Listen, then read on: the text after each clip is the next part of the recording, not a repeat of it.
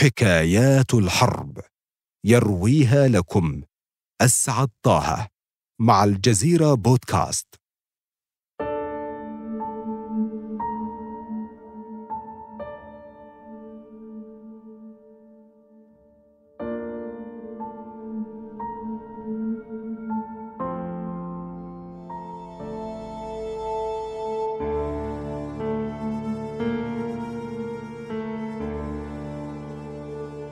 رامو غير اللائق.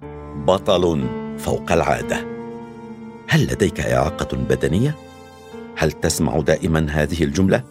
أنت لا يمكنك فعل ذلك. هل يصفك البعض بأنك غير لائق؟ لا تصدق هذا الكلام. إنهم يجهلون قدراتك. إنهم لا يدركون قوة ارادتك إنهم لا يعرفون ما فعله رامو. إليكم ما جرى. عام 1974 ولد رامو في إحدى القرى التابعة لمدينة بوسوفاتشا وسط البوسنة. ولد ضعيف البنية يعاني مشاكل في نظره وسمعه. عاش وحيدا مع أمه. كان أبوه مزارعا بسيطا يعمل بالأجرة. فلما مات وهو ما زال طفلا اضطرت أمه للعمل في بيع الخضروات في سوق القرية. أنهى المرحلة الابتدائية بصعوبة ليس بسبب ضعف قدراته ولكن بسبب النظام التعليمي التقليدي السائد آنذاك فضلا عن الأحكام المسبقة التي كان يعامله بها المدرسون.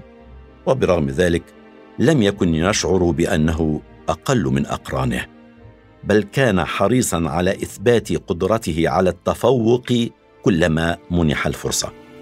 قررت الأم تسجيل ابنها بالمدرسة الثانوية للتمريض كي يتمكن من الحصول على عمل في الوحدة الصحية بالقرية باعتبار أنه عمل غير شاق يناسب قدراته. في شهر إبريل نيسان من العام 1992 أتم رامو عامه الثامن عشر وبدأ يستعد للتخرج من المدرسة الثانوية. لكن للأسف اندلعت الحرب في بلاده وامتد لهيبها ليصل إلى كل مدينة وقرية. بدأ البوسنيون في تنظيم أنفسهم لمقاومة العدوان وأصدرت رئاسة الدولة قرارا بالتعبئة العامة. ومن ثم تشكلت لجان مركزية في كل مدن البوسنة والهرسك وتم إرسال مندوبين إلى القرى لتجنيد الذكور للدفاع عن الأرض والعرض. وسرعان ما وصل مندوب التجنيد إلى القرية التي يعيش بها رامو فوجدوا عشرات من الشباب والرجال في انتظارهم. وبعد إجراء بعض الاختبارات لجميع الحاضرين قررت اللجنة رفض تجنيد رامو لأنه غير لائق للانخراط في صفوف قوات الجيش. رجع رامو إلى بيته حزينا لكن أمه فرحت بالخبر. فقد كانت ككل الأمهات قلقة على ابنها من ويلات الحرب. يا بني لقد قمت بما عليك. يمكنك القيام بأمور أخرى لصالح الوطن غير التجنيد في الجيش. لكن رامو كان له رأي آخر. وفي صباح اليوم التالي ذهب إلى مدينة بوسوفاتشا التي تبعد حوالي 40 كيلومترا من قريته. توجه إلى مقر لجنة التجنيد المركزية وقدم طلبا للتطوع في الجيش. لكن تقرير اللجنة جاء مثل سابقه رامو غير لائق. ألح عليهم كي يقبلوه وأصروا هم على رفضه. يا بني أنت لا تصلح لأي شيء يخص الحرب. اذهب لمديرية الدفاع المدني. لعلهم يستخدمونك في أي من الأعمال الإدارية. خرج رامو من مكتب التجنيد حزينا وهو يردد في نفسه. لست أقل من الآخرين. لابد أن أشاركهم الدفاع عن أهلي ووطني. عاد إلى بيته وفي صباح اليوم التالي كرر رامو المحاولة. ذهب إلى مكتب التجنيد بالمدينة وقدم طلبا للتطوع في الجيش لكن الرد كان مثل اليوم الذي قبله غير لائق. ظل رامو على تلك الحال سبعة أيام يذهب في كل صباح إلى مكتب التجنيد محاولا إقناع الضابط المختص بتجنيده وفي كل مرة كان يتلقى نفس الرد أنت غير لائق. فيرجع إلى بيته حزينا وهو يردد يجب أن يجب أشارك. أن أشارك. في اليوم الثامن وتحت إلحاح رامو قال له الضابط أمري إلى الله. سأقبلك للتجنيد في الفرع الطبي في الكتيبة. ربما تفيدهم لا سيما وأنت طالب في مدرسة التمريض. عد إلى بيتك واستعد. وتعال غدا في الساعة السابعة صباحا. خرج رامو عائدا إلى بيته وهو يطير فرحا. لم يكن اليوم مثل كل يوم. لقد سنحت له الفرصة أخيرا لمقاومة العدو. لاحظت أمه علامات السرور على وجهه على غير العادة. سألته وأخبرها فرحا. غدا يا أمي سوف ألتحق بالجيش. سأصبح جزءا منه. سأكون ضمن الجنود الذين يدافعون عن بلادهم. برغم قلق الأم عليه لكن ما رأت من حزنه في الفترة الماضية جعلها تفرح لفرحه وتدعو له بالتوفيق. في الصباح الباكر ذهل الضابط المختص وهو يرى رامو جالسا أمام مكتب التجنيد منتظرا أن يفتح أبوابه. تمت الإجراءات سريعا وتم إرسال رامو إلى الكتيبة. كان عمل الفرع الطبي برئاسة الطبيب مراد يتلخص في استقبال الجرحى من الجنود الذين يصابون في المعارك فيتم إجراء الإسعافات الأولية لهم ليعودوا للجبهة مرة أخرى وإرسال الحالات الصعبة لتلقي العلاج بمستشفى المدينة. ولعدم خبرته فقد أسند الطبيب مراد إلى رامو مهمة الاهتمام بتنظيف المكان.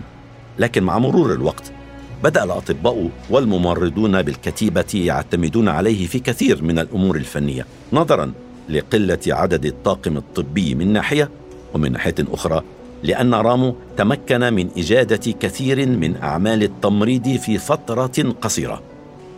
مرت أكثر من سنة ورامو يعمل في مساعدة الجرحى من المقاتلين. لم يكن يكتفي بتضميد جراحهم بل كان يشجعهم ويشعرهم بالتقدير مما جعله محبوبا من الجميع في الكتيبة. لا سيما الطبيب مراد الذي لاحظ أن رامو لا يترك الكتيبة تقريبا حتى إنه غالبا ما يتنازل عن إجازته الدورية لزملائه. ولما سأله ذات مرة عن ذلك أجاب يا سيدي كيف لي أن أترك هذا المكان المقدس وأذهب إلى بيتي؟ أنا أرتاح هنا أفرح هنا أتمتع هنا. في الرابع من شهر يونيو حزيران من العام 1993 وقبل منتصف الليل بقليل يصل الضابط محمود قائد القوات الخاصة بالكتيبة إلى الفرع الطبي ليخبر الطبيب مراد بأمر مهم.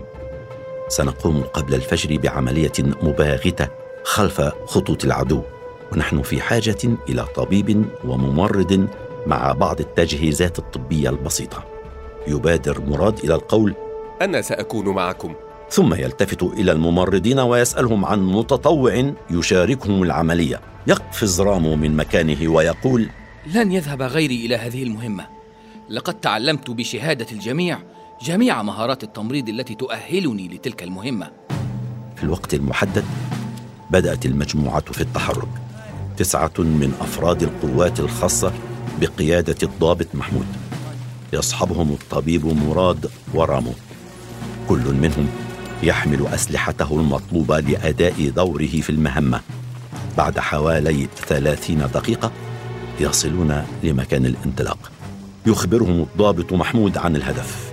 هدف العملية هو بث الرعب في قلوب أفراد العدو الذين يحتلون هذا المكان الاستراتيجي على قمة الجبل ويقومون منه بقصف مدينتنا ليل نهار. سوف نفاجئهم ونشكل شبه دائرة حولهم ونطلق عليهم النار من كل جانب. ثم ننسحب إلى مكان الانطلاق ونعود إلى مقر الكتيبة. أخرج بندقيتين أعطى واحدة للطبيب مراد والثانية لرامو وقال لهما ابقيا في هذا المكان فإذا رجع أحد منا وهو جريح فقدموا له الإسعافات الأولية لحين العودة إلى الكتيبة. وهذه الأسلحة تستخدمونها للدفاع عن أنفسكم إن تعرضتم لأي هجوم من الأعداء. تحرك الجنود بينما جلس الطبيب ورامو بجوار شجرتين متباعدتين قليلا يحملان المواد الطبية ويمسك كل منهما ببندقيته. نظر الطبيب مراد إلى رامو ودهعبه مبتسما قائلا له أنت تحتضن البندقية كعريس يحتضن عروسه في يوم الزفاف. رد رامو بابتسامة ولم يعقب. بعد دقائق بدأت أصوات طلقات النار تسمع من كل اتجاه. بدأ القلق على وجه الطبيب في حين احتضن رامو سلاحه متحفزا. بعد عشر دقائق ظهر الضابط محمود وجنوده ينفذون انسحابهم بحرفية كبيرة وفقا لما خطط له لكن الجنود الصرب لم يتوقفوا عن مطاردتهم كما كان متوقعا بل استمروا في ملاحقة القوة البوسنية حتى وصلوا إلى نقطة انطلاقهم. تتبادل القوتان اطلاق النار بعنف يشعر القائد محمود بالخطر. يصدر أوامره بالانسحاب إلى مقر الكتيبة في الناحية الأخرى من الجبل حيث يصعب على هذه المجموعة من الصرب ملاحقتهم. وبالفعل بدأت القوة في الانسحاب لكن رامو لم ينسحب معهم. بل واصل إطلاق النار في اتجاه الجنود الصرب الذين باتوا على مرمى البصر. يا رامو عليك أن تنسحب معنا فورا كي نتمكن من تغطية انسحابك. لكن رامو لم يستجب. واستمر في إطلاق النار فيما رفاقه ينفذون أمر الانسحاب. تاركين رامو خلفهم. لكن أمرا غريبا حدث. لم تواصل القوة الصربية تتبعها لمجموعة المقاتلين البوسنيين بل بقيت مكانها دقائق قليلة ثم بادرت إلى التقهقر بشكل مفاجئ وغادرت المكان بسرعة مذهلة. بل انسحبت القوة الصربية من قمة الجبل التي كانت تحتلها.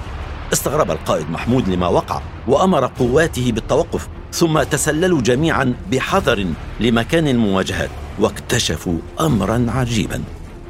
رامو يجلس على ركبتيه وراء الشجرة نفسها يطلق الرصاص من بندقيته في اتجاه القوات الصربية. وعندما اقترب منه القائد وصاح به بربك ماذا تفعل؟ ماذا فعلت؟ لم يرد رامو. اقترب منه أكثر حتى أصبح يراه فتوقف رامو عن إطلاق النار. سأله القائد. لماذا لم تأتي معنا يا رامو؟ لقد عرضت نفسك للخطر. ماذا حدث؟ لم يرد رامو بل نظر إلى القائد محمود مستغربا. واصل القائد كلامه لكن رامو لم يكن ليسمع شيئا. لقد فقد ما تبقى من سمعه من شدة إطلاق النار. ولهذا لم يسمع أوامر القائد بالانسحاب. احتضنه القائد محمود بقوة ودموعه تسيل. لقد أنقذتنا أيها البطل. بالتأكيد ظن الصرب أنه كمين فلم يلحقوا بنا وهربوا. لقد أنقذتنا. التف الجميع حول رامو يحتضنونه ويقبلونه وهو لا ينطق. بل بدا عليه الاعياء الشديد. رامو مصاب. هل ترون؟ هناك كمية كبيرة من الدم تسيل من جانبه. حاول الطبيب مراد تقديم المساعدة الأولية لرامو لكن الجرح كان غائرا وينزف بغزارة. قام القائد محمود بمعاونة جنوده بحمل رامو عائدين إلى مقر الكتيبة. في الطريق ينزف رامو كمية كبيرة من دمه. لقد بدأ يفقد وعيه. يضعه قائده في السيارة يقودها بنفسه بسرعة جنونية حتى وصل إلى المستشفى التي اتصل بها الطبيب مراد لتجهيز غرفة العمليات. ترى هل سيعيش رامو؟ لقد أدخل بالفعل إلى غرفة العمليات. لكن أمر الله قد نفذ وصعدت روحه إلى بارئها. استشهد رامو في خط القتال الأول. استشهد بعد أن كان سببا في هروب الأعداء وتحرير منطقة استراتيجية. وصدق الطبيب لقد كانت ليلة زفاف رامو. رامو الذي كان يوصف بأنه غير لائق بات بطلا يردد اسمه ويحكي حكايته أبناء قريته وزملاء دراسته. وقد تعلموا الدرس. أنت غير لائق فقط إذا فقدت عزيمتك وهمتك. إلى هنا تنتهي الحكاية. لكن حكايات الحرب لا تنتهي ابدا. اسعد طه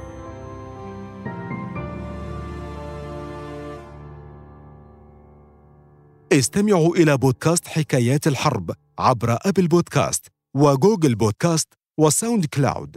فقط ابحثوا عن الجزيرة بودكاست وشاركوا الحلقة مع أصدقائكم.